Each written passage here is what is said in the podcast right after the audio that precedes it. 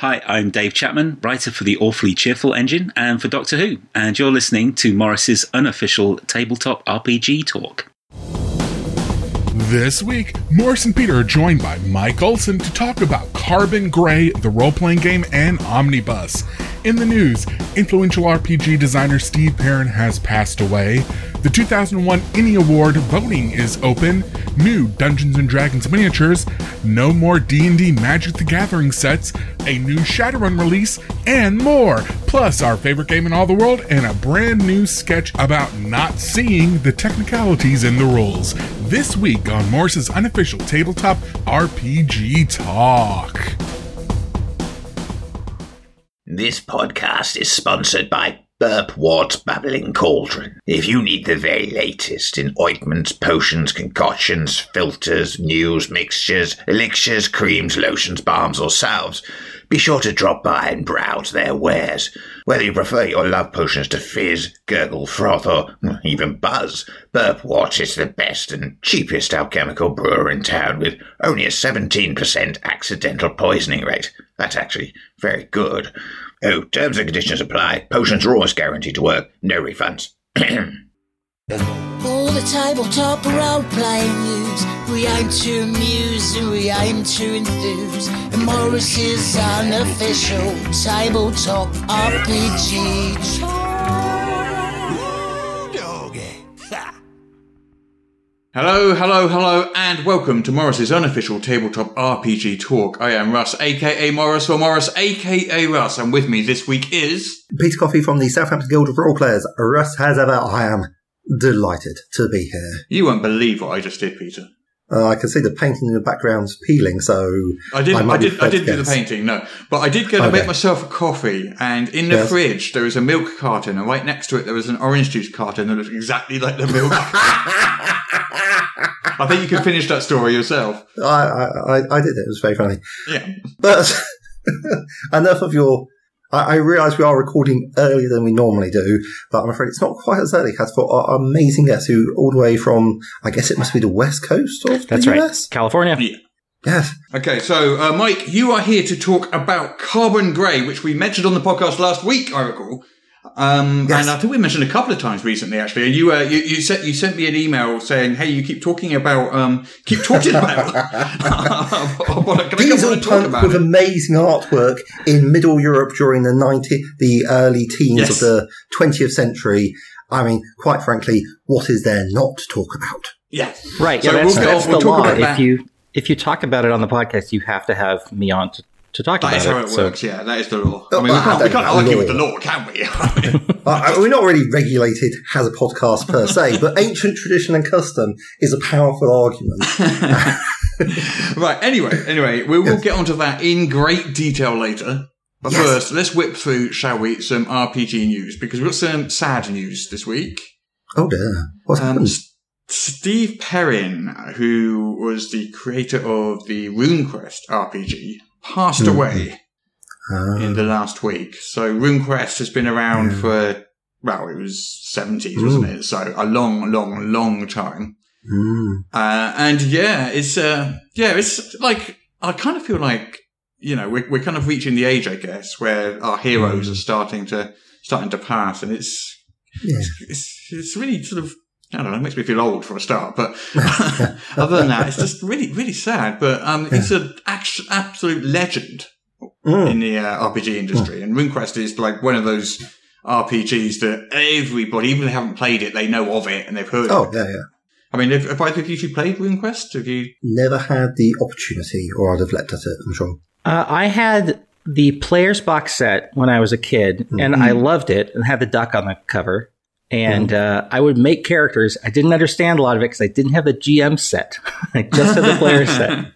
Yeah. Um, but I also had the. There was a supplement called uh, Monster Coliseum, maybe that was like Mm. it was like uh, it was like chariot racing and stuff. Anyway, I Right, I right. would just get this stuff at like you know back in the eighties, you buy game books at weird places, like just a hobby store, like next to a bunch of yarn, there'd be a bunch of RPG books because they just didn't know what to do with it or what. Yeah, what it was. yeah. But yeah, I remember picking that up at like some yarn like a Joanne's Fabrics or something weird like that. Um, but yeah, that is No, that I've, is I've sad got a copy of RuneQuest, but I've not played it. Yeah, it's huge. should though. get a I mean, RuneQuest game together, just in memory, just in a memoriam kind of RuneQuest game. It's, it's quite a complex game, though. No, I had Anyway, I, I had the opportunity to work with Steve Perrin a couple Oh. years ago, and I Okay. I passed. so Oh, no. now, now I regret that. No. It was my would have been my Yes. last chance to. That's going to be one of those things you regret now because Work that chance is never going to come again. Yeah, I know. Oh, Oh no, no. Oh well. Um, anyway, uh, moving on. We have uh, the Ennies are now. You can now vote for the Ennies this year. They're going to be announced. I think they're actually at. Gen- I don't know if they're actually going to Gen Con or not this year with the whole pandemic stuff going on. But um, the winners will be announced at that time. But Yeah. um, yeah, so if you want to if you want to pop on over to the Ennies website, you can jump into the voting booth and you can um, you can uh, vote for your favorite. I've been voting for the alien stuff quite a bit. mm, mm. Because uh, you know Uh, how much I like the alien stuff. You, you do like the alien yeah. stuff. I know James Intricasso's uh, got his uh, My Dad's Monster Manual, which is where he showed pictures from the Monster Manual to his dad. Mm. Yeah, Found if out, that doesn't what win, is this monster? yeah, yeah. So that's on there. And- also, and isn't completely there uh, recreated it. something Sorry? Stygian Library related on there, Uh, Stygian Library? Uh, maybe. or I related to? I, I'd, I'd have to catch up with uh, Emily and see what's going on. I think so. Yeah. Now, now I've said that, I'm going to find out it's not. I'm, I'm sure I saw it on there. I'm sure. Yeah, okay. so, um, also in the news, so we can get some better news now. Now that we've got past uh, Steve Perrin, which is, I still feel really sad about that. So you can pre-order some Drizzt and Companions of the Hall miniatures Ooh, for D and D. right. So you can have a Drizzt, you can have a Panther, and you can have um, I can't remember all their name there. Wulfgar, Canterbury, uh, who are the others? Bruenor Battlehammer. Yes, yeah, and the the the halfling. What's the halfling called? Regis? I Regis Bob. something? Regis? I can't remember. Oh, what the Regis. Regis. Yeah, that's No. right. Regis, that yeah. sounds right, yeah. Hey, Goodness. I, I got something right. There we go. I'm proud Now, of the- myself. These are miniatures, not five and a half foot tall statues that cost fifteen hundred dollars. now these ones, these ones are miniatures. I bet you probably can get those as well, though. I'm sure Yeah. you can. Wow. But this is from the D and D Collectors series. Let me let me just jump in and see how much they cost. Uh, Fifty dollars for six miniatures, Yeah. which is what, nine dollars a miniature. I guess Ah, that- that's what we do now. Yeah, yeah, yeah. Also, what's on the miniatures front? The uh, WizKids showed off their upcoming uh, one of their gem dragons. It was the uh, Emerald Dragon, I believe. The a render of the miniature of that. Have you guys seen that? Yeah, it looks weird. It's it's kind of it's kind of odd. It's like slightly different to how gem dragons have been like portrayed in the past, but I like it. I mean, have you seen it, Uh, Peter? Should I grab no, the uh, no, not at all. should I grab the picture for you and show you? Oh, would you? Thank you. I will do that because I'm nice like that. It's very Hang on. smooth and stretched out.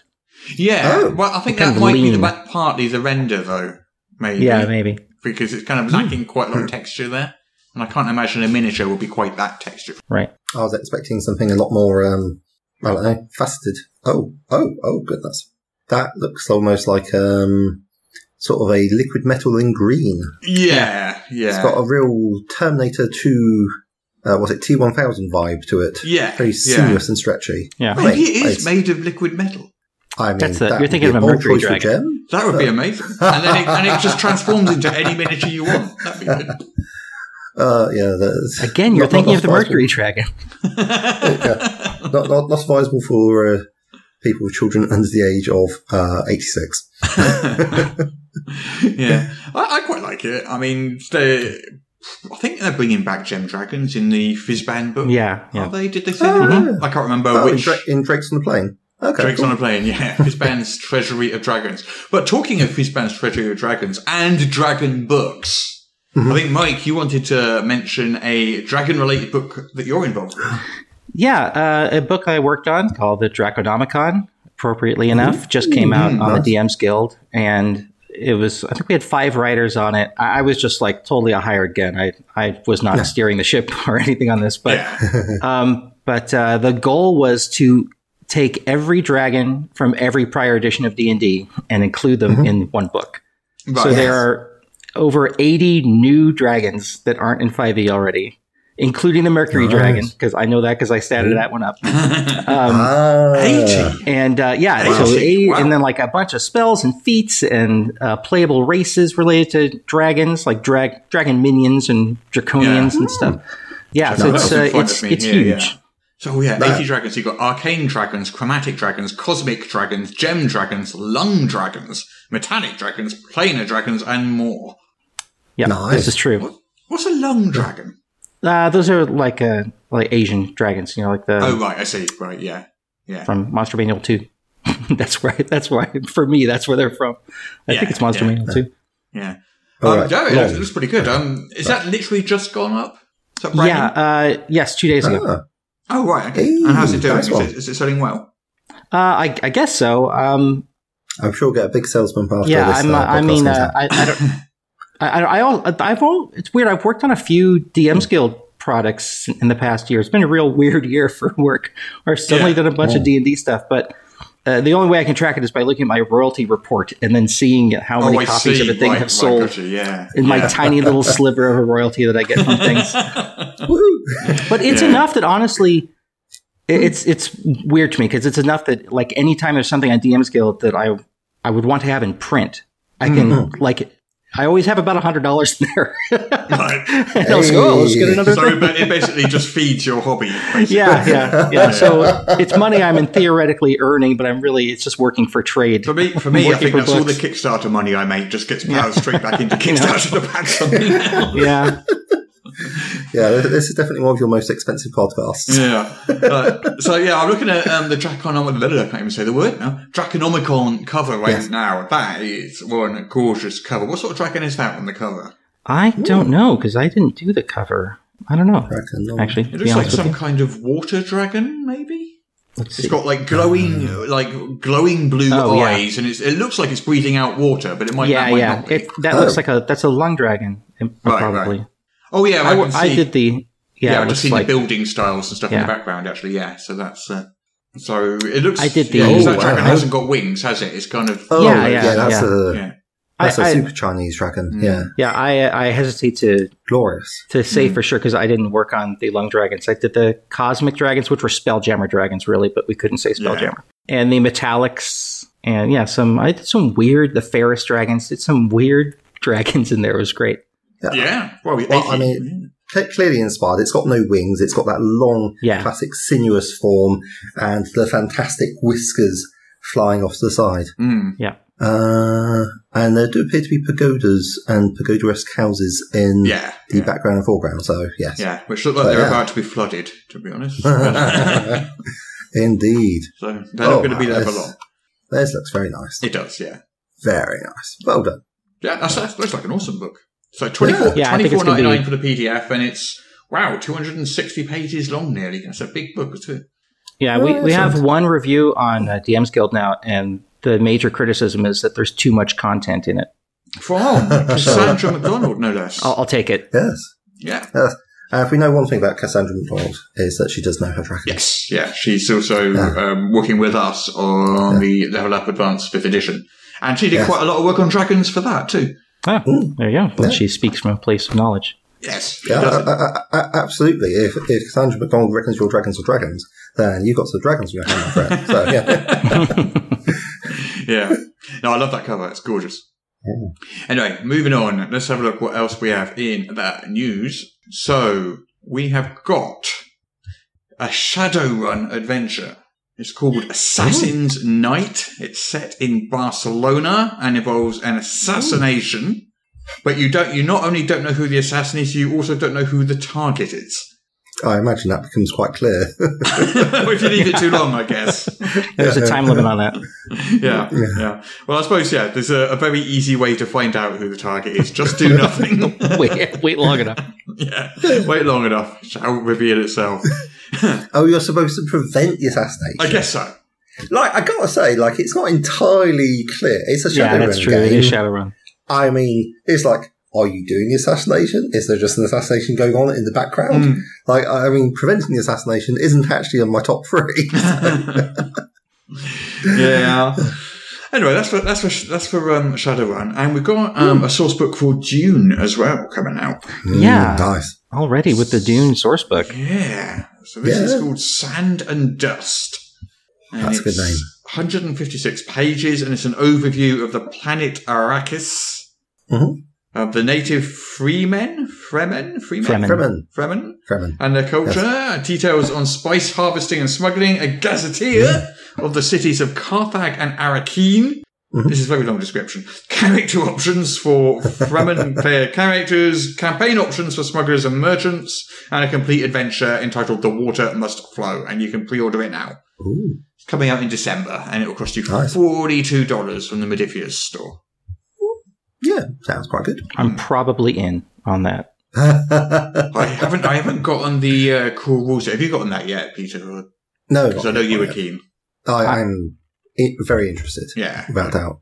I, I pre-ordered the special House of Atreides cover, and it's very pretty. Mm. The first copy though arrived pretty damaged, Oh, and I no. gotta say, Oh, thank you. Modiphius, for sending me a second whole copy Mm. during this shipping apocalypse, Yeah. uh, shipping Armageddon. Oh. But yeah, they sent me a whole second copy of that special cover uh, core book. It's so kudos to you, Yeah. Modiphius. Thank you.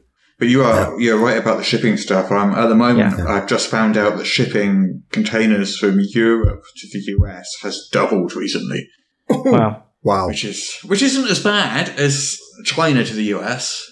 That has skyrocketed, but still doubled from Europe to the US. It's not. It's not Wow. good.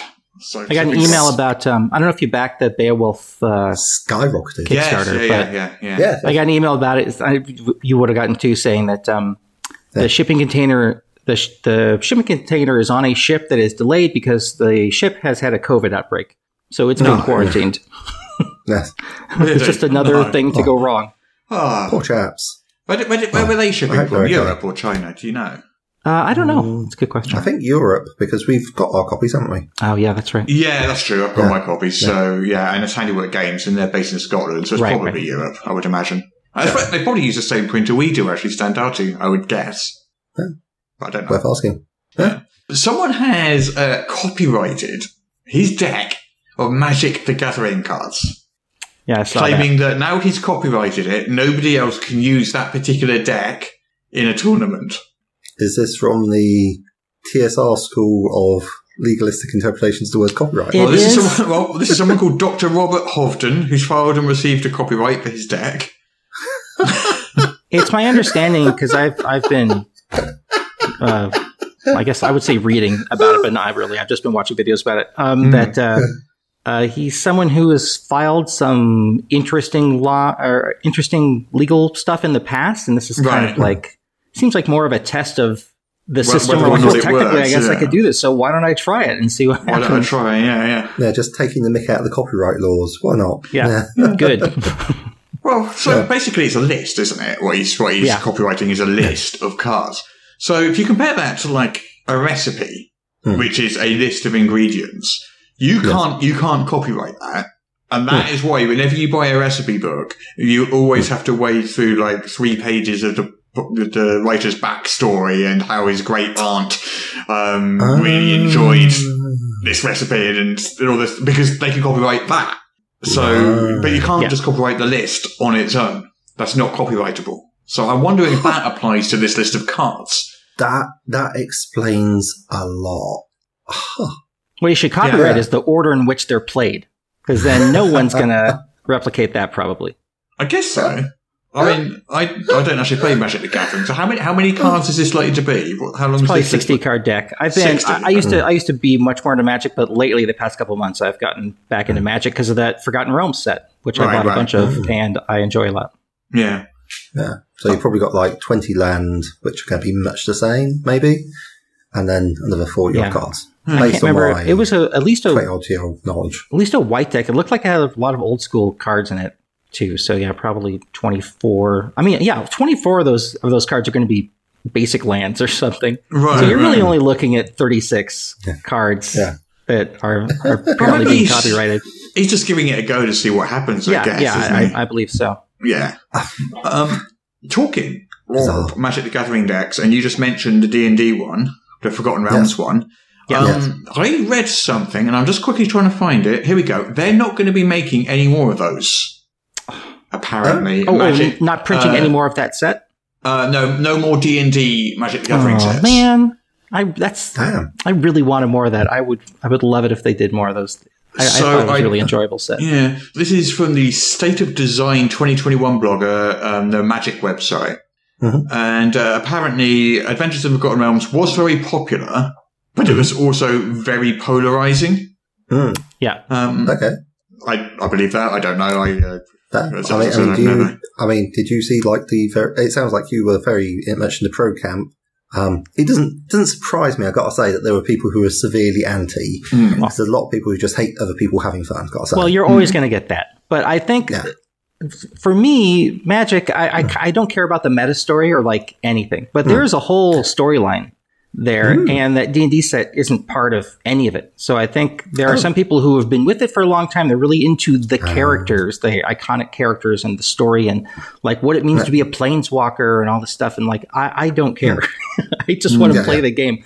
So I understand that for if you're really into that end of things, which is fine, um, it's kind of weird and immersion breaking because this has nothing to do with that. Hmm. And, um, you know, it's just fun cards. There's a card called plus two mace. How could you not enjoy this set? It's so funny to me. Uh, There's a card called split the party. Like, come on, they're very funny. I love the cards. I, I mean, it's got a very Munchkin vibe going to it, which yeah, um, it's yeah, it kind of teeters on the brink of uh, parody or something. But that's that's what I Hmm. really like about it. Honestly, I, I like that it has a sense of humor and you know Yeah. it's really clever. There there was a, another set a year or Mm-hmm. so ago, Throne of Eldraine, that um, was all about fairy tales basically, and that was Hmm. also very clever in its theming and the names of cards and Mm. you know, uh, I, I, I wish they'd make more of those cards. If they'd started with Throne of Eldraine, or if they'd been doing that 20 years ago, I probably never would have stopped playing Magic because I, I that set was just cool. Like, it's not enough to me Yeah. to, I don't know, have big. You, don't want Monsters. just the good mechanics. Yeah, You yeah, I really, awesome really want the well. flavor Yeah. of it. And I thought the D&D set was very cool with that. So that's disappointing to hear that Well, uh, they're not going to do that again. well, But, but I guess if you're invested in a big story, then someone's like, "Who's Yeah. this Elminster, and what on earth is he doing in Right. my Magic Well, the well, well, talking deck?" of Elminster, though, one, that was one of the biggest Okay. complaints in that there wasn't Elminster. Right. There was Oh. no Elminster in the deck, and that was a big complaint. Right. And Where's my the- Elminster? Yeah, and the other complaint, what a big complaint, was that the Tarrasque. Uh, people Yes. apparently didn't feel the the card captured its essence. I mean, it's a huge stompy card that's impossible to get rid of. That seems, I don't know. That sounds kind of Jurassic-esque. Yeah, I mean, was it just like really vulnerable to flyers or something? No, it was know. not vulnerable to anything. Well, maybe that's the problem. it is extremely not vulnerable. well, that sounds that There's sounds like- quite quite like the essence of a Tarrasque to me. Yeah, yeah. I Yeah. thought. I mean, it's it's a simple, straightforward card, but Mm. like you can't touch it, and you just can't get rid of can't uh, get rid of it. So it seems pretty appropriate to me. I don't know. I don't like it when MC someone puts it down. cards. I don't have Yeah. one, so I don't like it when someone plays it. I'm like, oh, great, I can never get rid of this. I'm I'm dead. Yeah, it's interesting though. That was so how that how that was so polarizing though, rather than Hmm. so obviously some people loved it and some people hated it. I, don't mean, know, good news for my wallet. I guess, I guess, yeah, I guess, Oh, dear me.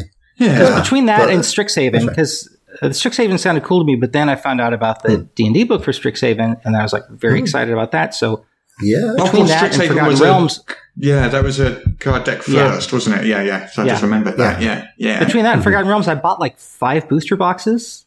The Right. first five booster boxes I've ever bought in my life. Like I've never bought a booster box of any Magic set, even when I was playing it all the time, and going to pre-releases and stuff. I didn't buy Hmm. booster boxes, and now I'm not playing yeah. it with anyone.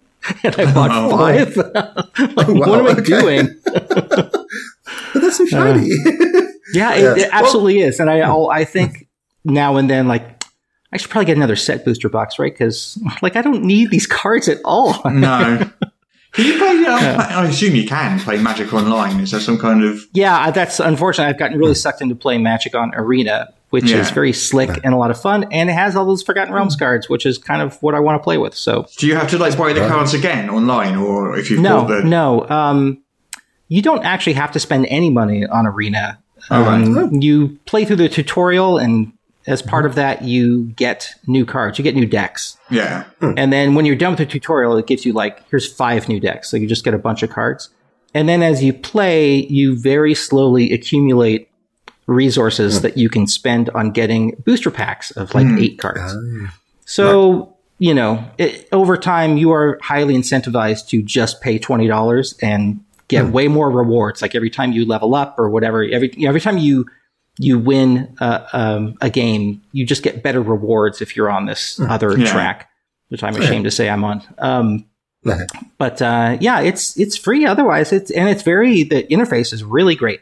Hmm. Um, So I, yeah, as much as I'd like to play with people in person, global Well, pandemic, yeah. Not going to the hobby store. Yeah, yeah, But that's Um, just, so that's just Arena's something been good that's just been going for everybody for the last 18 months, isn't it? Yeah. People? yeah, yeah. Mm. Hmm.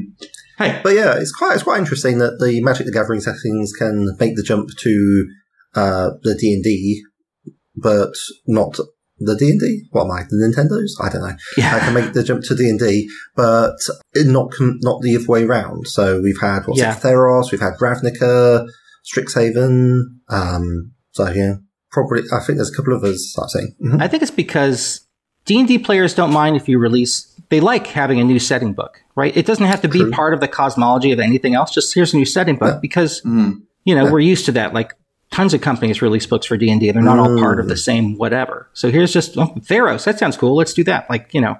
But when you I- I can- release you a can break it magic set, bits. yeah. when you release a magic set, not now. Either Mm-hmm. it's part of this story, the ongoing thing, it fits in with that universe, or it doesn't. And the Forgotten Realms one doesn't, honestly. Right. Uh, so I okay. understand how people would be in order with that. Plus, that was the core set for this year. They didn't do a core set for 2022 or whatever the, the- whatever the core set would have been this summer. Right. Um, they did the D and D set instead. So, and it has mechanics that are fun, like the dungeon mechanic where you go through a dungeon, which is really a lot of fun. But that's never going to show up again, you know. So it- this that's the core set for this year has mechanics that will just never ever be in another set yeah. unless they did another. D and D set, which I guess we're not going to do. So I, I understand how, from that angle too, people like longtime Magic fans are probably unhappy about Yeah. that, but I, I'm not. Mhm. So I, I think it's great. Yeah. So, so like if you're a D&D player who also likes Magic the Gathering, then this is pretty sweet. Yeah, But if you're more of a purist MTG person, right. you're like, uh, where is my, where is my, where, where is my stuff this year? Yeah. Why have they released what I regard essentially as a joke product? Mm. Like Lolth Which is isn't a planeswalker. Why is there a Lolth planeswalker card? Like, who cares? It's just the mechanic Yeah, yeah. of the Lolth Yeah. planeswalker card. But I, I, I get Mm. it. Yeah. Okay. That makes sense. Oh. Yeah. So anyway, guess what? Or have you checked? The Avatar Legends Kickstarter is now on. Six point five million. Yeah.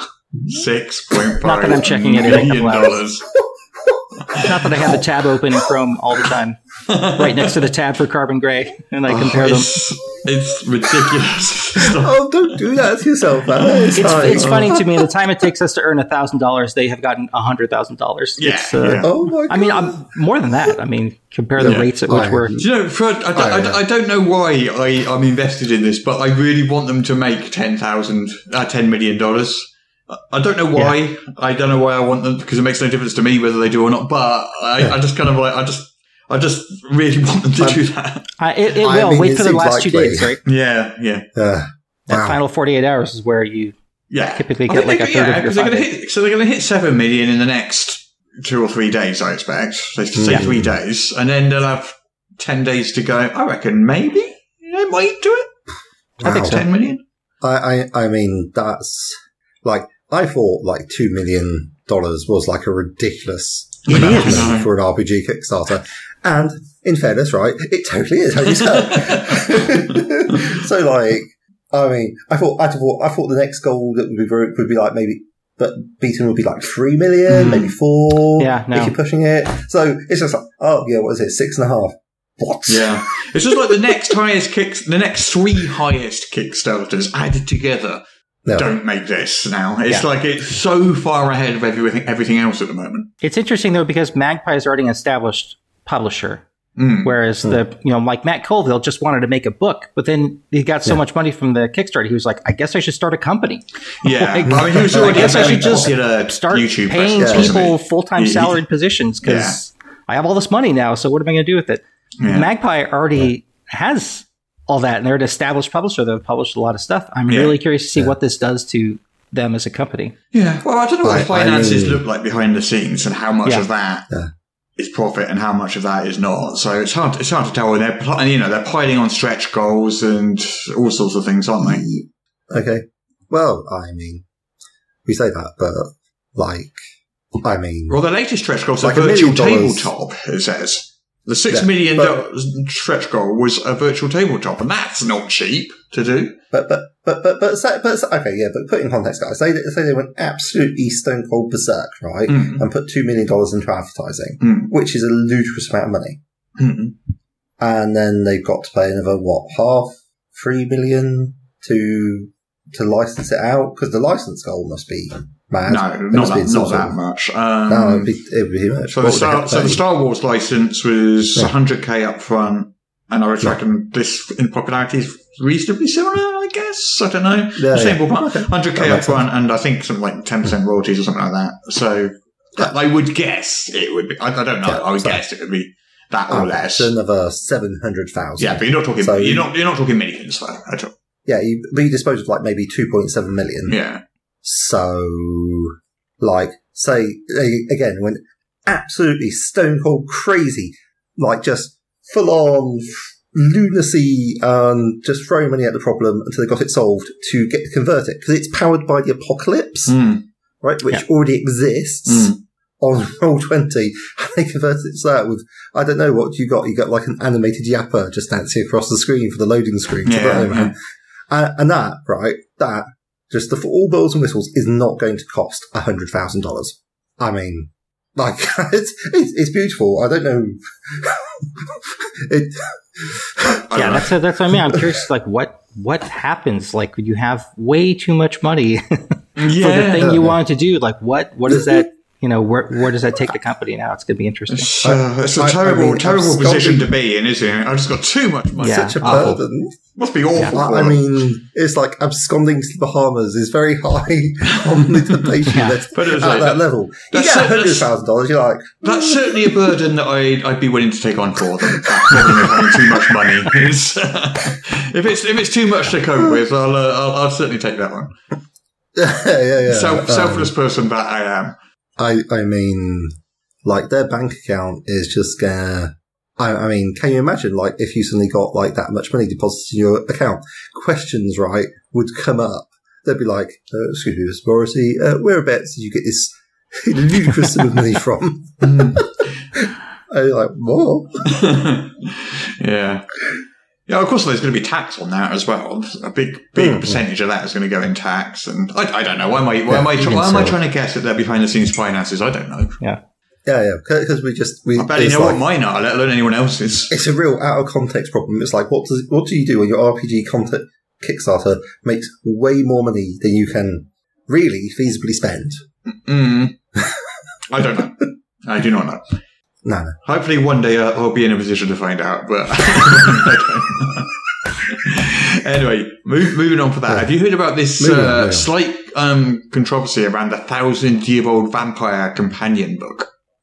Oh, don't know about Thousand Year Old Vampire, that's the journaling game, isn't it? Yeah, And yeah, it has a companion book, I hear. So, yeah. So this is by Oh. Tim Hutchings, and it's like a solo journaling game. Yes. And um, there was a a let's have a look, fifty-four dollar companion book that a number Wow. of people, I, I think, was it a Kickstarter or I assume I assume it was a Kickstarter. But anyway, this companion book um, was kind of mysterious in what it would be. I mean, he put a, he, he apparently put a lot of kind of warnings saying that this companion book, um, I am being kind of cagey about what it is. It's it's not a game. It's not this. It's not that. Um, you know, uh, lot- lots of warnings, but but it's kind of slightly important that I don't tell you what it is exactly.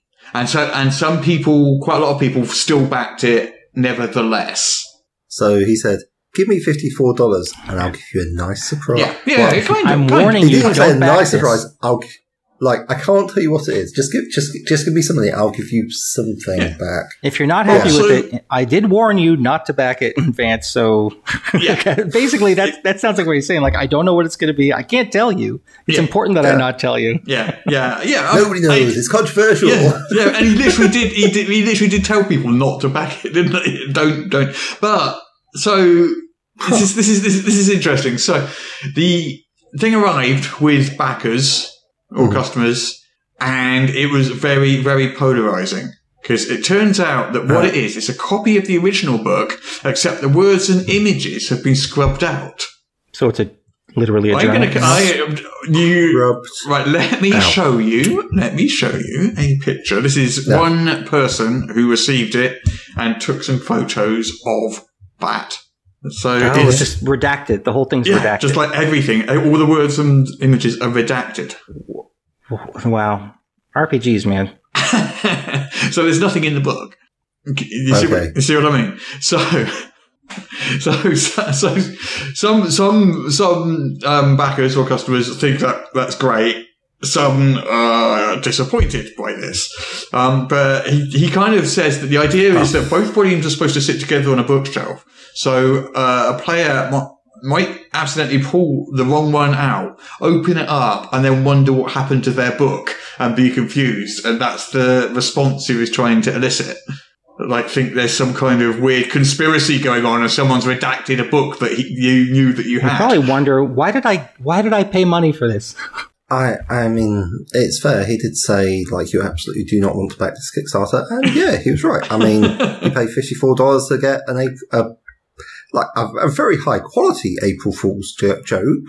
I mean, that is, I, I haven't seen the original copy, but that is quite a pretty book. I, I'm, I'm not, I'm not arguing about it, but Let you are me- basically paying to, Right here, I have got an article Yeah. on Dicebreaker, and it's got a photo of the actual book, so you can see what the what, the, Okay. what the redacted stuff looks like. the, the unredacted. Unredacted book, yes. yeah. So you can Yes, see the the uncensored book. yeah. Yeah. So I don't know. It's, it's, that's interesting. Um, It's very pretty. yeah, very Oh, very pretty. I gotta say, I, I mean, not to be too glib, but uh, he said, "What if you pull this book off your bookshelf? You look at it and go, oh, I got the wrong book.' I think I would think that if I paid fifty four dollars for a book that can serve no purpose at all. Yeah, I, Yeah. I can empathize with that. I suppose you could use it as a practical joke on your players. Once, One minute they're looking at the actual book, and then you swap them over without them noticing. Then you hand them the other one, and they open it up and they're, what? What just happened? You could get away with that once. They I might guess so, even think yeah. it's funny once. That's a that's a fifty four dollar joke that you can do. Actually, once. are there are there players? It's a it's a journaling game, It's right? a Is solo. there someone It's a solo journaling game. Of course, there are. Yeah, honey. okay, yeah, okay, you're right. right. Yeah, you have to play the joke on yourself. That's Peter's not impressed face. That is not my impressed face. It is true. It is in fact my not impressed face. I'm I'm deeply unimpressed. Uh, yeah, I- I do appreciate the postmodernness of it. You know, like we've come to that point. Yeah, yeah. Interesting that RPGs have reached like you know, like Andy Warhol level weirdness. I'll I'll make a movie that's nine hours of me sleeping, that that kind of thing. is it is it Andy Warhol level? Well, I mean, I'm just I'm comparing it to that movie where he filmed himself sleeping for eight or nine hours. Like that was the whole movie. You just watch him sleeping for eight hours, and Has anyone ever actually watched that Oh, I don't know if anyone's watched all the way through. for eight hours? but Oh, I'm, I'm you sure there are people who have. Like, absolutely 100% there is someone who's done such a thing because, like, there's a big yeah, Warhol head out just there. literally watch anything. Way into it. Oh, yeah. Okay. Oh, you got to Yeah, see yeah. hours. Stick around to hour seven. That's when it gets good. That's what he- he rolls over. It's amazing. But don't oh, fast that's forward. You're gonna miss the context. You need to have everything before it. To yeah. Absolutely. yeah, uh, that, that, that feels very reminiscent of people saying, oh, yeah, after season one it gets good. And Yeah. I don't, I don't Yeah. have time for season Uh, one. yeah, yeah, I'm not Right. working my way through an entire season until it gets good. It's got to get good at the start. Yeah. It's Yeah. this is one of those things where uh, I can confidently say it's not for me, Hmm. but Mm, mm. I under I understand it. Like I I Yes. uh, I get. We keep saying it's a joke, but I get it's not quite a joke. It's but it's it's mm, way closer art. to art, I think, than most yeah. RPGs. You know, like I Yeah. I have a friend who's a who's a printmaker who's in print art, and like that's the kind of thing that she would make as an art piece and then put on display. Yeah. yeah. She'd make one of them. A, the blanked out book. Yeah, something like that. You know, I I, I could see that. Yeah, I mean, I suppose having it has like the Journal of a Thousand Year Old Vampire, like on a um, on a pedestal in a museum, has like an interactive piece. That would be like sort of interesting. Yeah, I, that's like, yeah. just I, a- I I don't know. It's it's it's very easy Yeah. for me to go like, what is this? But eh, I, I I do kind of get it. But on, on the, be- the best advice we have is if you do have such a journal, then you need to get yourself a pedestal and you need one of those vacuum jars uh, that you put over the top. and you place it on a stand in the vacuum jar, put that over the top with like a little label saying "Journal of a Thousand Year Old Vampire," Mm. and then it just becomes a conversation piece. Yeah. Like, what is that? It's Journal of a Thousand Year Old Vampire. Well, the, uh, and then you have a story to tell. Well, like I Yeah. say, it's not like everybody everybody hated it. It is polarizing. So about it's about 50-50 in people that appreciated it and people that were disappointed by Yeah, it. Yeah, that So sounds about right. I guess either you appreciate obscure art or you don't. I guess I don't know. Yeah. I don't know. Yeah. I don't know. Anyway, anyway, um, I think He did say not to back it, so you, Yes, can't, you can't, can't say anything false advertising. I mean, you haven't missed out, Yeah. I feel. yeah, yeah. Um, so uh, we I, we have a survey up for A our survey? podcast for our listeners to take. About our podcast. Our podcast. I put it up last Okay. night, and basically it? it's so that listeners can tell us what they like and don't like about the podcast. So it's Well, I, I got to say, listeners, if you say that you don't like me, I shall be sad pout. The I was I was very tempted to put a question: Who's the best, Peter or us? But I decided against that. Yeah, You could release that survey. But uh, I did ask who the best podcast dog was: Hudson, Hudson, or Hudson. Ooh, that is a tricky one. It's a tricky That one. is a tricky one. So far, so far, Hudson's in the lead. Hudson's Oh, second, and then Hudson's coming in third. Oh, well, congratulations and commiserations to Hudson. but yeah, so the survey's up, and we can put the um, links in the show notes. It's basically just you know what do you like about the podcast, like the different segments, um, any comments you want to make. Um, what do you hate about the podcast? Finally, a way for, like, well, if they say the hosts and the news, then I'm not sure what we've got left, to be honest. well, basically, so um, I'll just, I'll just quickly go through it. So, what aspects of the podcast do you enjoy? So, weekly RPG news, favorite game in all the world, the sketch, the weekly topic or guest, Patreon bonus content, and actual plays, which we don't do very often, but very occasionally we do. Yeah. And then just constructive comments, just um, question about the podcast dog for whatever reason. and just about people's listening habits as well. Like, do they listen to all of them? All of them? Do they just listen Yes. to it when the topic interests them? Mm. You know, Yeah. whatever. So yeah, I thought I'd put that out, and it'll be interesting to see what what people say. Yeah ah, that'll be very interesting. Yeah. Look forward to it. Yeah. So we heartily encourage, if you're listening to this, you should probably get along. Is there a closing date for the survey? Uh, no, I'll just put it up, and I'll just leave it up until like the responses trickle off, which will Well, be in a week or two, I guess. If you're listening to this, then get in and uh, get it done. Yes. Because we'd love to hear from you. The final question Oh, of the survey is: Did you take this survey? And someone actually answered no, which Well, Like, I think it says a lot about the sense of humour of people who enjoy the podcast. it's like, ah, fine. I hope you're enjoying I'm glad you're enjoying it. yeah. Right. Anyway, It's time to play our favorite game. It's time to play the game. Our favorite game in all the world. Guess the Kickstarter from just the name. shall we play our favourite game in all the world? The game where I read out the name of a Kickstarter and you try to guess what it is from just the name. Uh, are you familiar with the game, Mike? You know how it goes? Yes, Yeah. I'm not only a listener, I also did it once before, so I'm into it. Hell yeah. So, so, Peter, do you want to go first or would you like to go first, Mike? I'll go first. That's fine. Okay. Yeah. All right. Yeah. Nice one. Brave. Sure. Okay. Yeah. Okay. The first one is, are you ready? Yes. Codex of the Mind. Codex of the Mind. Mm. Well, it's just, Yeah. just well, I didn't go first because I'd have had to uh, reject this one. You, know, you know what this one is? Um, well, my uh, my knee jerk re- response would be that it's a 5e book about psionics. That seems way too easy, though. I mean, it's probably right, but it seems way too easy. Is that your is that your guess then?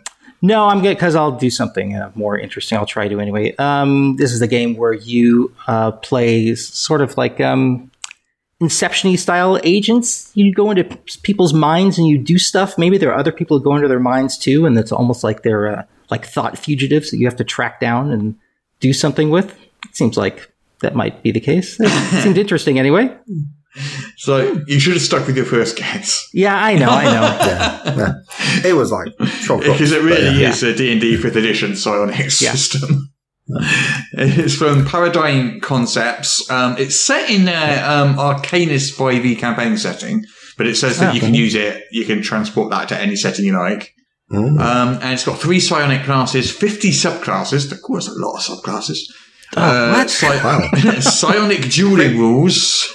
And no, no, what, what it is, is it's like 50 subclasses to allow for all the existing classes as well. So you've probably got like, I don't know, 36 odd Hmm. or for things like fighter, rogue, etc. I don't know. I Maybe. I think at least one of those I mean, it's a hell of a lot of subclasses, subclasses. Yeah. at least one of those subclasses has to be about going into people's minds and tracking down rogue thoughts. And it's Well, got probably one of them is about the thing that I said Yeah. One of them's an Inception, right? for sure. Definitely. Yeah. So it, Yeah. it hasn't quite funded, but it will do because it's still got three weeks to go and it's just on the verge of funding. Nice. It, it had a 25 grand goal and it's just past 22. So it's, Mm. it's going to fund for sure.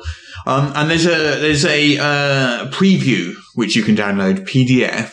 So you can download the preview by using this link. Unfortunately, it's not actually a link, so you can't. Oh, but if that was a link, you could download the preview by using that link. It looks looks pretty good. If you if you if you, Yeah. I mean, Psionics is one of those things that people Yes. have been asking for for five E for yes. ages. Mhm. And Yes. Wizards have sort of attacked it a couple of times via Unearthed Arcana, haven't they? Mm. And still not gone forward with it. Let, let, let's not forget the Mystic subclass, the Mystic class, Yeah. Yeah. which was like so divisive. Yeah, yeah, yeah. Well, I think the I think the idea of psionics in D and D tends to be divisive anyway. Like, 'cause some people just don't like the idea of it being there, and some people love it. So, Well, well, some people feel it's a bit science fiction. eh? There's like a bit of a Barney going on about whether you can have guns in your D and D game. mm, That's like if you look at people like Gary Gygax and so forth, they were like, "Hey, you know what's awesome? Um, let's have a spaceship yes, with some exactly. And laser on guns and robots. Yeah, crashing Yeah. into it. yeah. It- it- It's all it's all from before the days of when there was like a hard sci-fi and fantasy divide. Mm. So it's like, yeah, There's Why a there's a I don't. cowboy gunslinger with two six shooters in Greyhawk. So Yeah, sure, why not? I mean, like Yeah. Gary had no problem with that. So, Mike, if you'd gone with that guess, you'd Yes. got a thousand points. No. But you didn't go with that guess, so unfortunately, you've got minus a thousand points, Oh no! which is not a good start. Oh, I at least could have broken even between the two. it's a it's a Oh, game it's of high stakes. This. What can I Yeah. say? All right, Peter, are you ready? yeah, go on, hit me. Okay. What you got? What is, and this is one word, bleak sprout.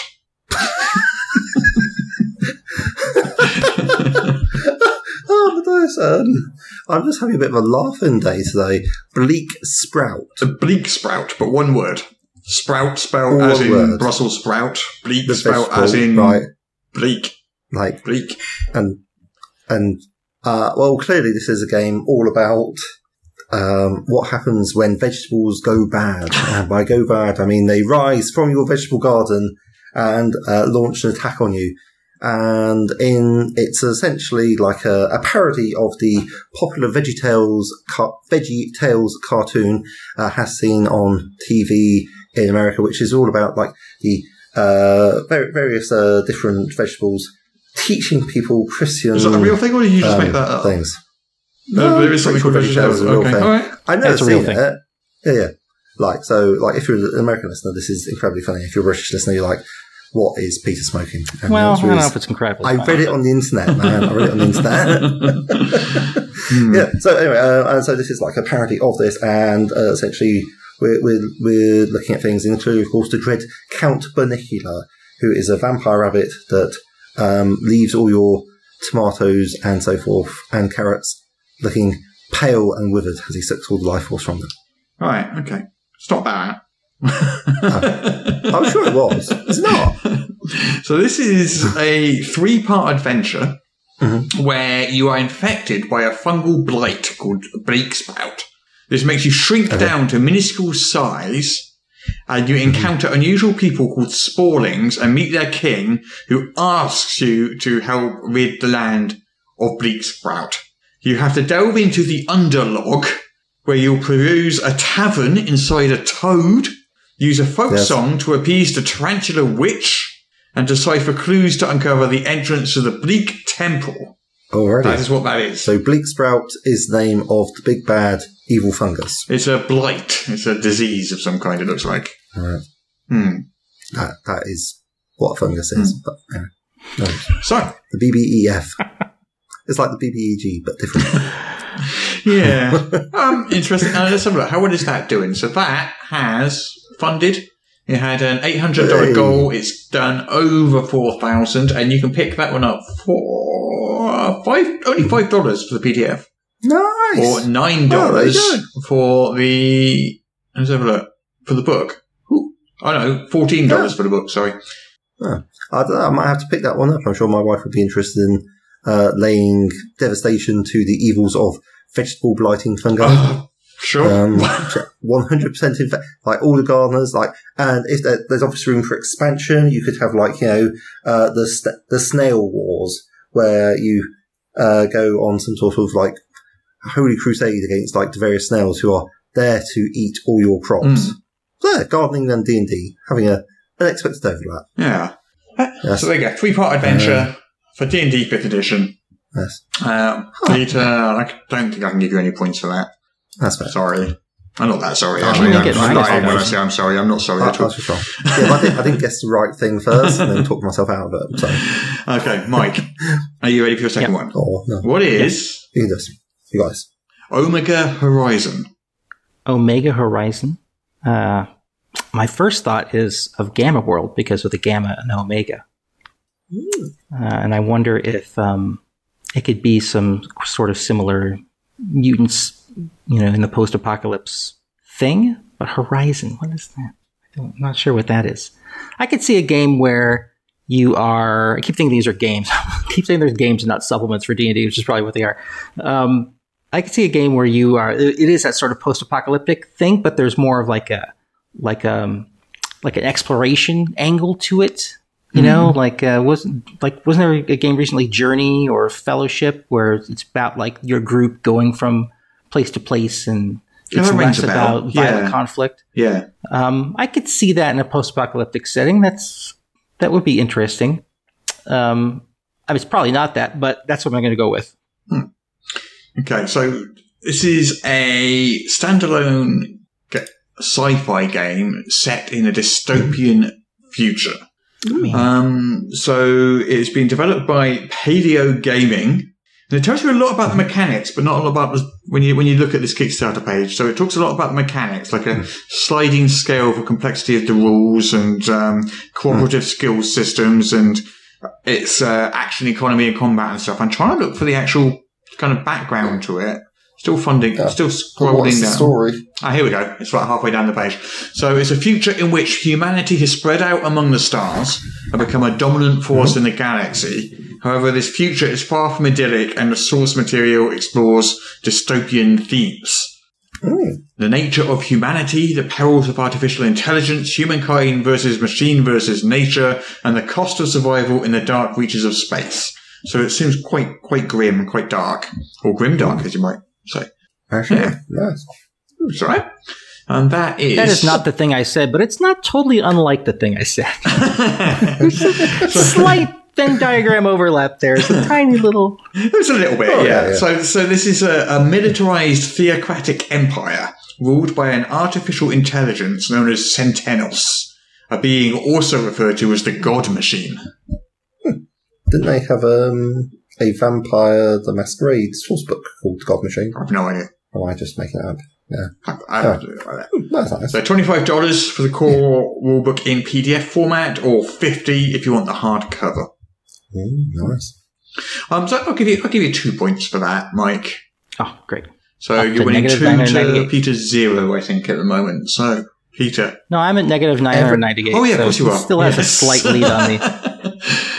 Every, everything to play for. So, everything Peter, all you have to do is not score minus. I'm not minus- saying this game is swingy, but I'm not feeling in any way confident right now. Okay. Just so you know. Are you ready then?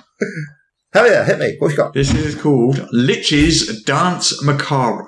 Ah, I mean, I feel myself starting to back it, whilst at the same time having no idea what it's about. okay, so what is Lich's Dance Macabre? That's Lich's Um, colon well- Dance Macabre, to be specific.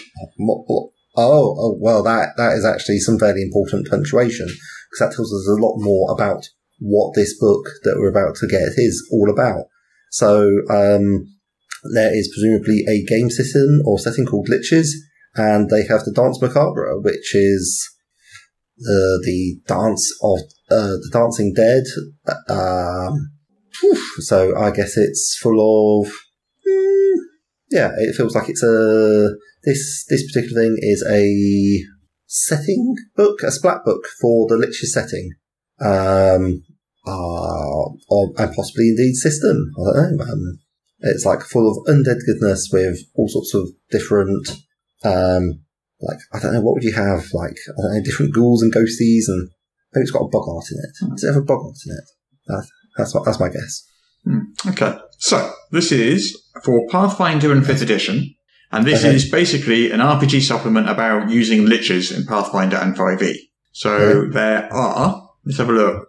We've got six lich archetype templates, then a bunch of spells, magic items, monsters, a, a lich lair, and some lich NPCs, which you can just insert into the um, into into your game. Nice. Um, unfortunately, it does have a great big typo on their header graphic. They spelled supplement without the first e. An RPG supplement, supplement, which is A supplement, unfortunate. Um, it has Could funded. be It worse. Could had, be Wonderfiled. yeah, Wonderfiled. Yeah. Uh, I've, I haven't looked at Uh, uh, Wonderfiled recently. I, I'd like to I'd like to vote a bonus point to Mike because that was like absolutely perfect. It was good. I mean, I gotta respect that greatness, man. That was like, Thank you very much. Uh, so this had an eight hundred dollar goal. It's done uh, one point four thousand so far, and it's got six days to go. So it's, so it's funded.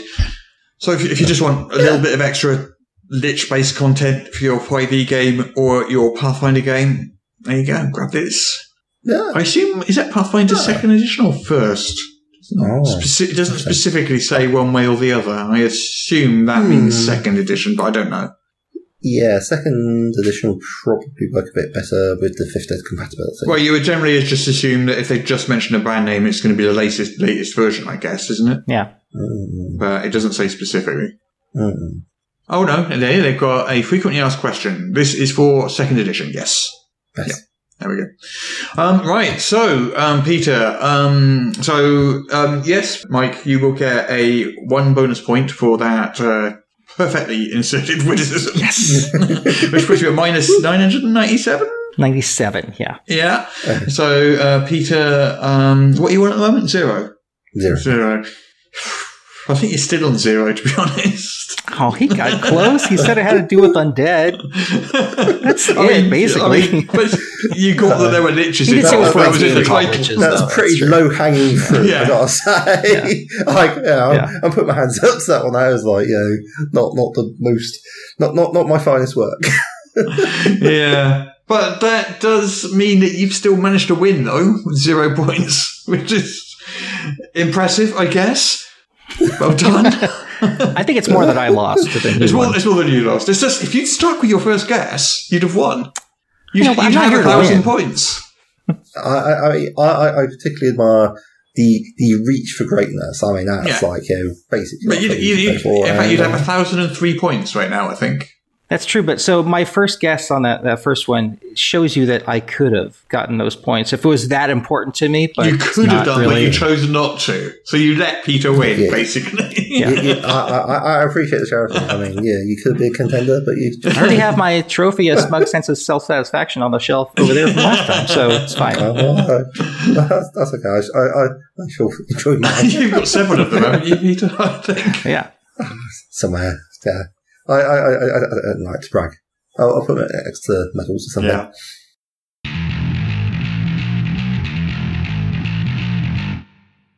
Ah, I'd like to enter the joust, please. I'm sorry, sir, but the joust is a mounted event. Yes, verily, I know that. So you see, See what, sir? What's the problem here? Well, sir, you are not mounted. Yes, I am. You are not. I am. Sir, I can assure you that you are not. I assure you that I am. If you are mounted, sir, Which I am. where then, sir, is your horse? It's invisible. Invisible. Yes, I'm riding an invisible horse. What of it? Mm, But, sir, your feet are quite clearly touching the ground. It's a very small horse. Are you sure it's not a pony, sir? An invisible pony? Don't be ridiculous, man. Who ever heard of such a thing? Even so, sir, if I cannot see the horse, Look here. Does it say anywhere in those rules there that my horse has to be visible? Well, technically, There's no technically about it. Either it says the horse has to be visible or it doesn't. well, not not as such, sir. No. Very well then. Here I am on my invisible horse, requesting entry to the joust. Right, you are, sir. Right, you are. But but but, sir, Oh, what is it now, man? uh, you do also require. You need a lance. I have a lance. I don't think you do, sir. I do. Let me guess. It's invisible. I see. You're riding an invisible horse with an invisible lance, and you want to enter the joust. That's right. Now, if you'd be so kind as to drop my name down on that there parchment of yours, I'll be on my way. One more thing, sir. Oh, these damnable rules. What is it this time? You need armor and a helm, sir, I have armor and a helm. but they're invisible. Exactly. Now then, where do I go? Just down there to the left, sir. Your opponent is waiting for you. I can imagine the roar of the crowd already. Uh, wait, uh, through here? That's right, sir. But there's nobody here. I assure you there is, sir.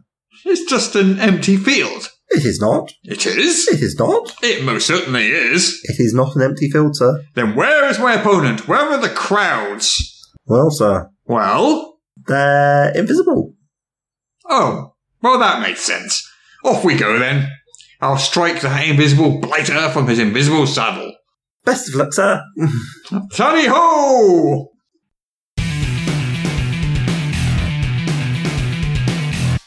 Hey, so Peter, I was uh, I was walking down the road the other day, and uh, I saw this bunch of really cool, good-looking people. Cool. Good lucky. That could only be our patrons. Yep, man, I have never seen such a well-informed, debonair bunch in all my life. Yeah, right. You know, why is that? I don't know. You tell me. Well, if I was forced to speculate, I guess it's because they listen to our top secret, super exclusive bonus episode every week. Bonus episode? What? Yeah. Each week, our patrons get an extra half hour or even more of extra content that nobody else gets to hear. Oh, wow! That's amazing! Where can they find this? Oh, it's pretty simple. You just head over to patreon.com slash Morrus and pledge a monthly donation. Anything from a dollar to whatever you think we're worth. Huh, I did a, uh, a scientific calculation once just to see how much we're worth. Oh, yeah. How much? Uh, you probably don't want to know. Probably for the best. Anyway, if you, if you enjoy our podcast, please head on over to patreon.com slash Morrus and, you know, just pledge a little. That's patreon.com slash Morrus. And thank you so much for your support. We couldn't do this without you. I reckon we could. Shh.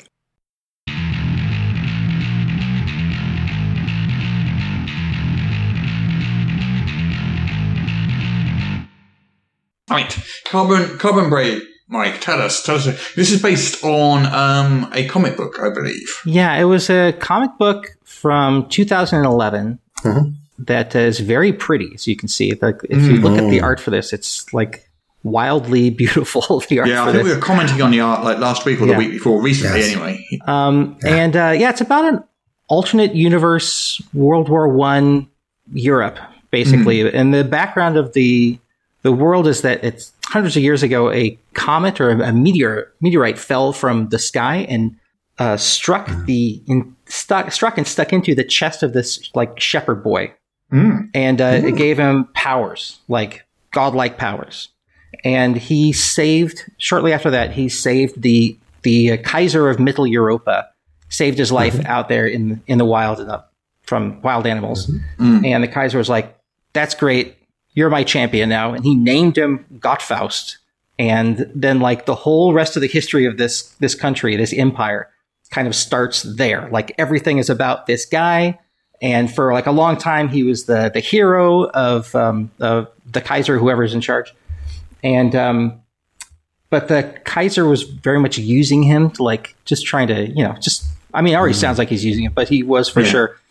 Um, and uh, there's a lot going on in the background of this comic. I know I'm kind of skipping around, but he had some descendants, um, and he had prophesied that uh, his his female descendants would all be like would all have his power basically, or, or some some portion of it, and so there have always been three uh, sisters Grey. They've, there's always been three sisters at a time that, like, I guess they're his descendants, but it seems like they get recruited or like they get taken as as children and like you know put somewhere where they're trained to be uh, these sisters Grey, but there's one representing strength, one representing wisdom, and one uh, representing grace.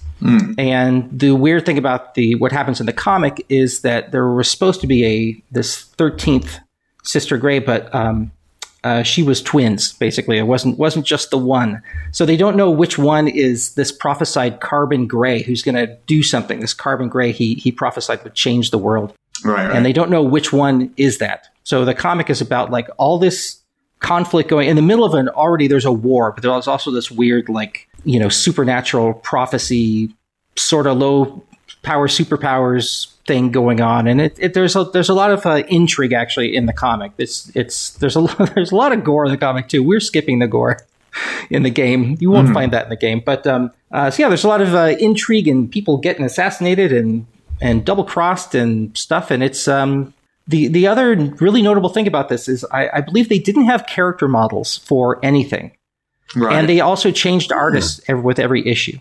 Okay. So they had the artists had descriptions, but they nothing looks quite the same from issue to issue. Some characters look wildly different. Like you can Well, like still totally different recognize styles, is it? Or they? yeah, and uh, mostly still in that same painterly style, but Yeah. the um, the characters uh, and vehicles even will look different. Like things will just look different from issue to issue, and that is dealt with in the fiction of the comic. That let um, there's something weird happening in the world that um, like the continuity of time and space is is warping, kind of being rewritten, and there are uh, this group of people who are around to like stop this from happening, basically to stop reality from from being erased altogether, and mm-hmm. they can perceive that that things had changed. Like that you used to look like that, now you look like that. Or Right, we right, yeah. were in an airplane that was crashing, and now we're on a train. Like this Right. weird mm. skips in time and reality can happen.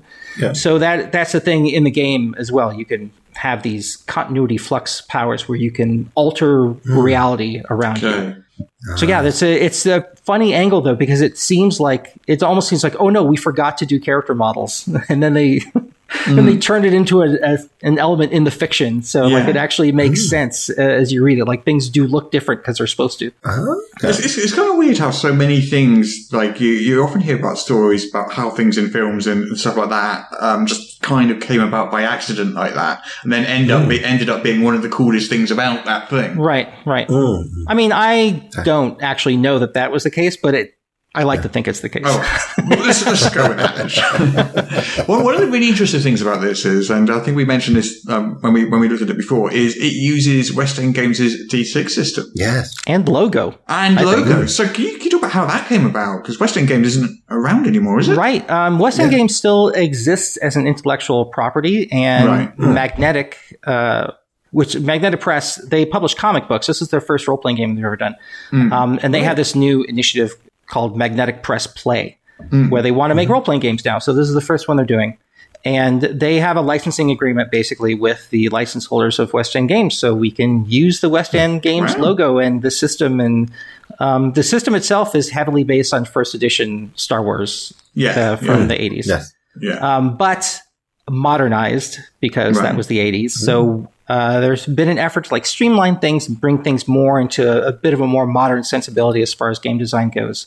Hmm. Um, And still try to remain faithful to like, you know, classic D6, kind of what, what people might remember of D6. I mean, it's, it's such a popular system. It's like one of those systems Yeah. that people always call back to, don't they? And when you say, you Right. know, your favorite 80s games, like, uh, you know, D6 Star Wars is almost always in that list. Yeah. Yeah. So, so it's a it's probably D6. What's this wild die then?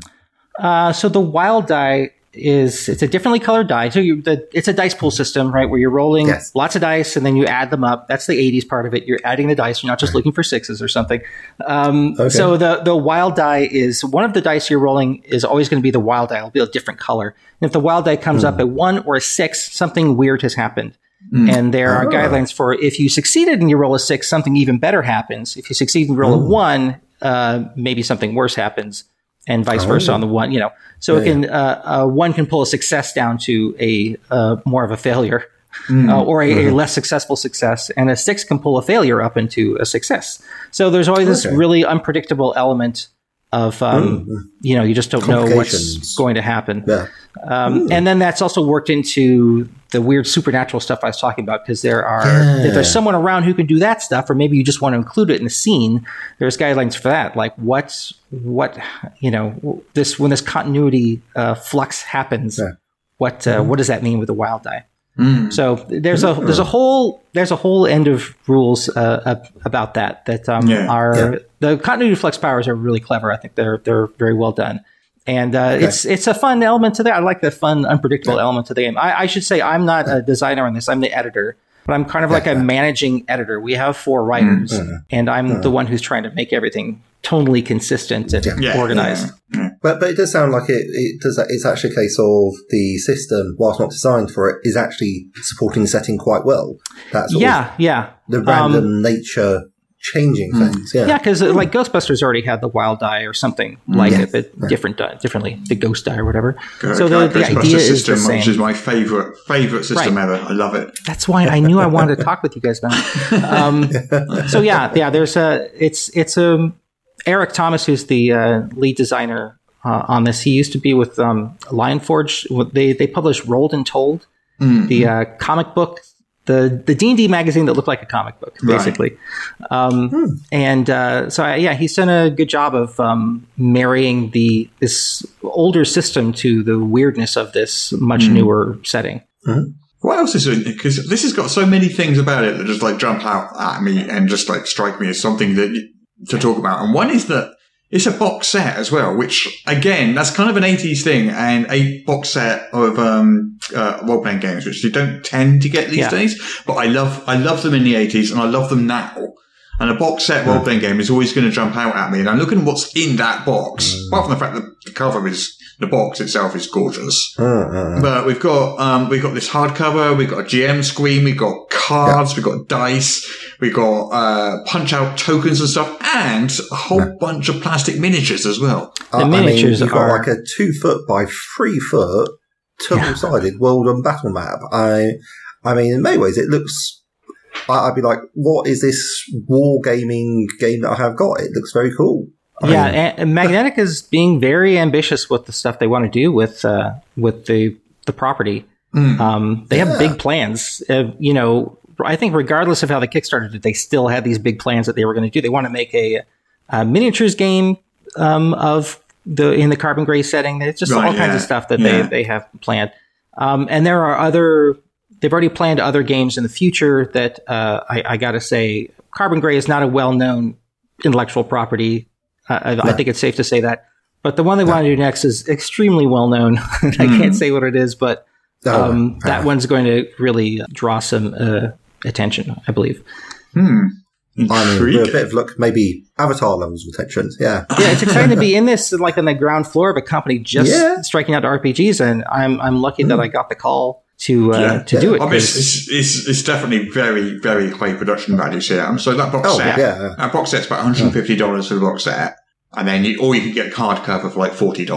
You don't have to get the, the big expensive box set. But I think if I was, you know, that box set just looks gorgeous. It's definitely the showpiece of this, of this Kickstarter. yeah, I mean, that, those little models, like, uh, they're like, what, a 35 mil scale, which is, which means that they'd be quite a bit bigger than the normal 28 mil scale, Right. I think. they're still but, made to yeah. fit uh, in an inch space. Like the the game still uses you know uh, the inch as the unit of measurement The- for the uh, base unit, distance yeah. and stuff. Yeah, that, that it just means they're a little larger than life. Yeah, Yeah. they are. Wow, very It is nice, kind of yeah. funny to me though how they're like very specific characters from the comic. It's not just like some things. Um, and again, I came into this not knowing anything about the comic, and I think a lot of people will not know about the comic either. So it's kind of funny to me that like, look, you can get a miniature of this this character. Do you Okay. get a comic with the game as well? Do you get, do you, you, get, you can. the There's a there's a pledge level. So there's a pledge level that's just a Hmm. like an omnibus edition of the graphic novel. yeah. And that's been very popular with backers. We've had a. Yeah, lot of people show up to back it it, just because yeah. they want that. Um, but there is a level where you get the game and the omnibus as well in Mm-hmm. uh, print or in, in PDF. Yeah. Um, think- so yeah, you you, you can get Actually, it all. that's your, is that your most popular, that's your most popular pledge level actually, isn't it? It's the, it's the I, comic. it wouldn't surprise me. Yeah, you I got think there's a 240 backers on that, and then yeah, so yeah, so so for the for the omnibus hardcover, 240 backers, and then for the rule books, well, that's kind of spread across a whole bunch of different um, pledge levels, I suppose, isn't it? The uh, the rules, Yeah. so it probably adds up to more.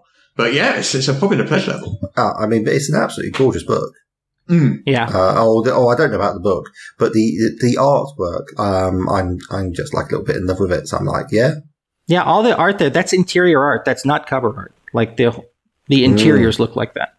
Yeah. Yeah. So, so Yeah. the interior art does all come from the comic books, or is it all new art? Yeah. How's, how's that work? No, we have access to all the art from the comics, so Yeah. that's what's uh, being used. Yeah. It reminds me of how on, on Atomic Robo we had just so much art we had access to that I could just Yeah, ask for. yeah. I could specify That's- a page in a panel and, and get it. That's one of the benefits of Yeah. um, a licensed property is your art budget is a lot Yeah. lower. Yeah. Well, yeah, I mean, you've got some, like, uh, uh, did you actually get to talk to people like the original writers, like Cohen? Oh yeah, um, Nguyen and stuff? uh, yeah. no, that's not me doing that, but our creative director uh, Andrew Gasca. He, actually, you talked about the Ennies before. He he's wrote the Alien uh, adventure that's nominated for two Ennies. Um, he he did the he did cartography for it, and I Well, in believe he also case, wrote the that case, I voted for him. Oh, great. Oh, right. um, and he's worked with uh, well i guess I, you know so he's worked with free league before Mm. and he he will have been in touch with the artist and uh, Yeah.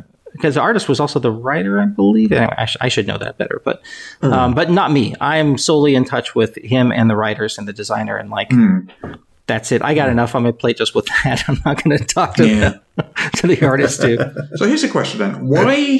Not that I'm complaining because I love the D6 system, but why? Why the D6 system? What, what way do you choose that system as opposed to developing a new one or using D and D Fifth Edition or or whatever? Well, I'm gonna I'm gonna mangle this story, but it is an interesting story. I'm not gonna get it quite right, but it's something like this. Okay. Um, Magnetic Press was part of Lion Forge.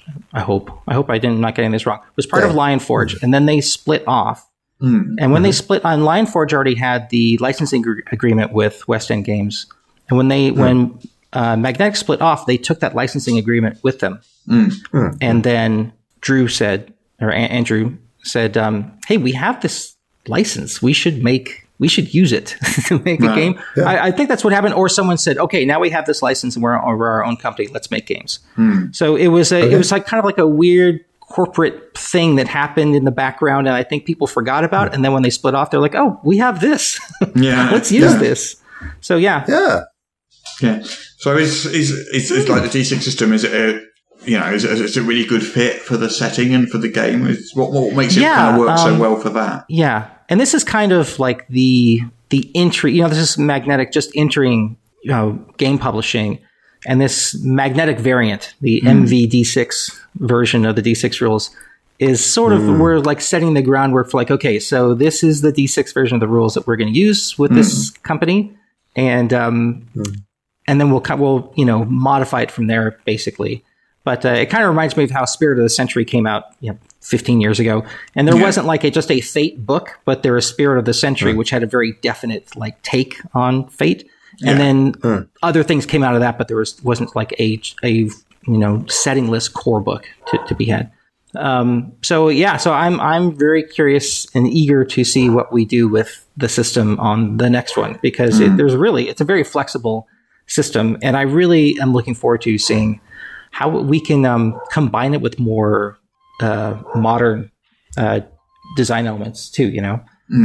Uh, so anyway, yeah, it's, it's interesting how the D6 thing happened. It seems like just a confluence of hmm. events that led to publishing a, a D6 game with the West End Games logo. Hmm. Yeah. So so what sort of characters do you tend to play then in Carbon Grey?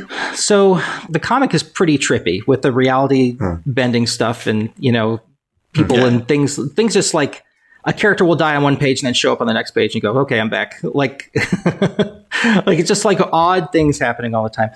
Um, so there's a wide variety of characters. You could play someone like the, one of the Sisters Grey or an, or an equivalent. You could play one of these um, Dharma adepts, the people who can like manipulate reality. You could mm-hmm. play, uh, you know, s- soldiers on either side of the conflict, or aristocrats, mm. or you know, like a Han Solo type, or it's just like you know, it goes on and on. It's 1915. There's such a crazy variety of things available. Mm. I was just know? I was just looking at the list of character archetypes, and then all the miniatures next to them started rotating. Yeah, yeah. it, ta- it had taken like thirty seconds for the before that happened, To probably because the page was loading or something. and it just caught me by surprise. Yeah. that is so cool. Oh, that is yeah, there are a such lot of so it uses the old Star Wars model of archetype templates, Mm, right? So yeah, you, when so you make a looking at those character, you pick yeah. a template and then you kind of customize them from there. You have Yeah. it gives you your attribute uh, dice, and then you distribute some skill dice among them, and then you go. Yeah. But um, there's also rules for making your own template, basically making a character from scratch. So you don't have to use a template, but there are a lot of templates. I'm sure there's one for whatever it is you want to do. Yeah, through the list. You've got Sovereign, Free Lady, oh. Royal Operative, Reluctant Mentor, Moonlighter, Master Spy. I won't, I'll read them all, there's loads of them. But um, yeah, Yeah. there's a whole Yeah. bunch of different templates there. You, you can be a Fenris wolf. Yes, you can be a wolf. You can be a big wolf. Why wouldn't you be? A, if you can be a wolf, why wouldn't you be a wolf? I That's know. what I always say. Yeah, you can you can be a big wolf. That um, there's these these Fenris wolves. They are I'm going to say territorial, and also they're they're sort of part of the supernatural uh, element of the game too, right? They obviously should not be Yes. big, huge, you know, Yeah. Princess Mononoke scale wolves. Yeah, they act as anchors in space and time. it's a trippy book. So is, is, don't is, is the comic book still ongoing, or is it? no, no, it's um, it was uh, it's it wrapped years Oh, and years, wow. ten years ago. So right, right, right. Yeah. Is, there- is there any know. plans to resurrect it? Do you know? I don't know. back? You know, maybe conceivable off of this that maybe something could happen like Yeah. that. I, I don't know. They did a sequel to Watchmen, so. Uh, what was I going to say? yeah, I was going to say, oh yeah, I was going to say about the system. Sorry, that um, part of the modernization we were talking about, of, you know, is added to just this, the regular attributes and skill dice, which was kind of all you had in Star Wars, unless you were a Jedi, and then you had, you know, ridiculous powers. Um, are uh, quirks and obligations, where obligations are like, well, it sounds this is what it sounds like. Obligations or loyalties you have, or you're in debt to someone or something like that. There's Yeah, six yeah. different kinds of obligations, and those um, basically help provide adventure hooks or, or story hooks for your character to get involved in the story. You know, if you are if you have an obligation to a regime or to the military, then you can say, okay, so uh, the Kaiser is sending you there, or you know, whatever. Like it just it just gives the the GM a little hook, and it's also something to role play, and you get uh, you know. Uh, you, you get a, a benefit from that. You get a resource, I believe. You get skill points or hero points for doing it. Um, and then quirks are just basically there's no reason not to do this. They're optional, but it's a, a personality trait, uh, just one personality trait that can be, if you're an experienced gamer, it can be something that you kind of uh, lean into or just gives you like an idea of like, okay, so I'm, I'm this kind of person. If you're an inexperienced gamer, this is emphasized in the book. If you are timid or you're not role playing, you know, in characters, not really your thing, or you've never done this before, that one quirk can like just play this and then that's it you know like that Yeah. I, I know for sure running and playing games online like i I run d&d games for um, the virtual d&d weekends and, and play those and i get new players all the time and if you just hone in on that one thing if you're new just Yeah, that that's, one that's, thing about that's your character always just just play that way to do it.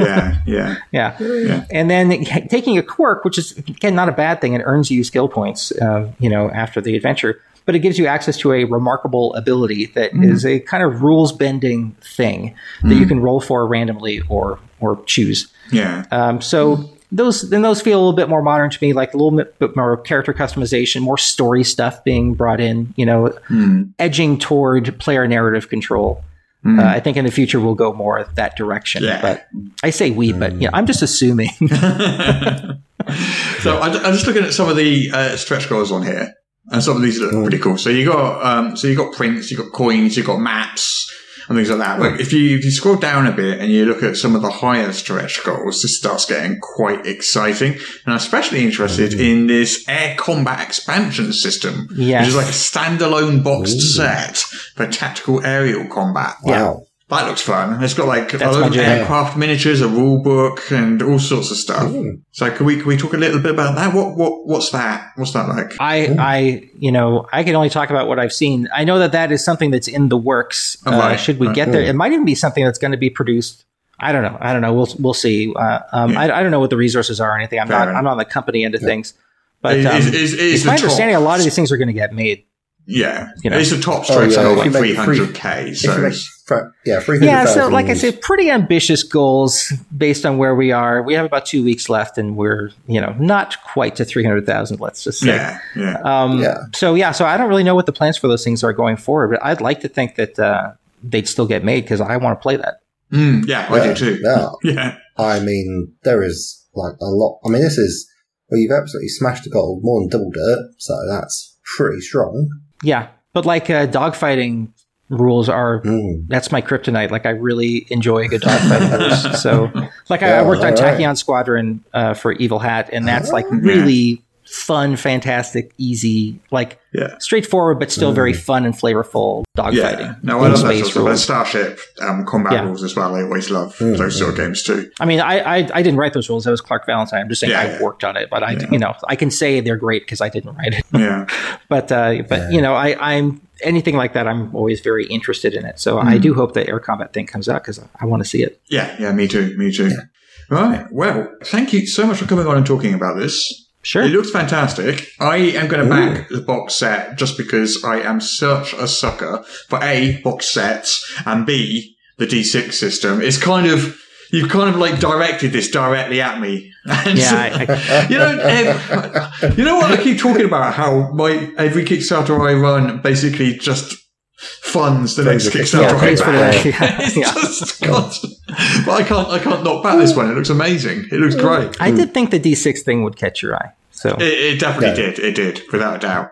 I'm on the just- on the heels of the awfully cheerful engine, yeah, seems exactly, like exactly. Oh yeah, yeah. yeah. Uh, I, I've I've already, I've already backed it. So Great. uh, yeah, thank you both. yeah. No, it's gonna, it's gonna be the box set for me. It has to be. Mm, Can't, I can't not have that. amen. Yeah. Yeah. Well, I will have to paint those models when they come around for you. Oh Russ, and, god, uh, yeah, gotta paint maybe them. even. Mm, Yeah, Well, you, at least you have to put them together, eh? there is that. Well, I got, I got the Alien box set, and they're all Yeah. unpainted, as well. So- Yeah, yeah. It's fine. but that was that Alien box set was another one that I just could not not get. I just had to have it. Mm. Oh, can I say Uh, one more well- thing about this? I'm sorry, I, there's Yeah, of something I course wanted to mention. Yes, yes, you may. and that is we have a very diverse writing staff. Our four Mm. writers not only are just diverse as people, but they come from wildly different backgrounds. Mm. There's um, Kim Perrone, who is a romance novelist. Right, right. Uh, there is um, Emmett Fury, who worked on uh, Ingress and was also part of the streaming show uh, Vast on Geek and Sundry back when that was happening. Mm-hmm. Where he there was a lot of like setting and writing, and not like in some adventure design, and just like a weird grab bag of stuff that he had to do on that. Um, Jay Africa has written a ton of uh, Adventurers League material for D and D, and we've Yes. we've uh, worked together before, and we've known each. He was one of the first playtesters of Atomic Robo, so I've known him for about ten years. And um, uh, Jameson McDaniel from the Saving Throw show, uh, I, I believe this is his first professional writing gig. Uh, I'm not. I have to double check that, but. I just think it's cool that we have like a there's such a diversity of backgrounds. There are coming different skill sets being brought into this. I that was very exciting to me from from the go from the get go, and it's shown in the writing too. Um, We had Jay and Kim. Uh, we I wanted we wanted a more interesting way of getting setting information across. So we had Jay and Kim write letters to one another as characters that they like, just characters they made in the world. One Right, right, one of them is a soldier on the front, and one of them is, is a duchess back home, and they were having a thing uh, that they shouldn't have had. But then you know he got sent off to war. So they're writing letters back and forth, and as they go, they tell you things about the world and how their viewpoints are changing as things happen around them. It's just real fun. Like I, I love that we had the people to do that. I don't think you could easily find can just tell, tell two people, hey, uh, write some letters back and forth to each other, include some information, and tell a story. But uh, they did it, and they're they're really great. Yeah. So that that kind of thing, something uh, you know, you couldn't necessarily do in every game, but uh, because we have that diverse Yeah. writing staff, we, we Well, do it. like diversity, I think when when you're in this uh, internet age where it's so easy to have a diverse writing staff because you you know it's so easy to communicate with other people. There's just no reason not to, is there?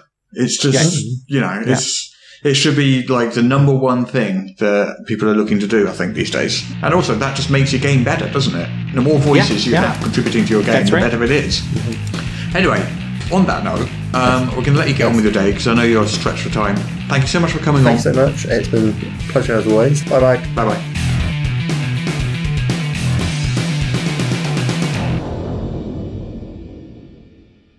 Apparently, I now have to read this to you. This is the official podcast of Morrus's unofficial tabletop RPG news, which you can find at enworld.org. You can find show notes at morrus.podbean.com or wherever you found the podcast. If you feel like they deserve it, you can support the show on Patreon.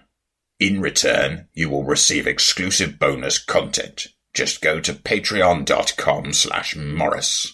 If you're interested in his babbling nonsense, you can follow at Morrus on the Twitter.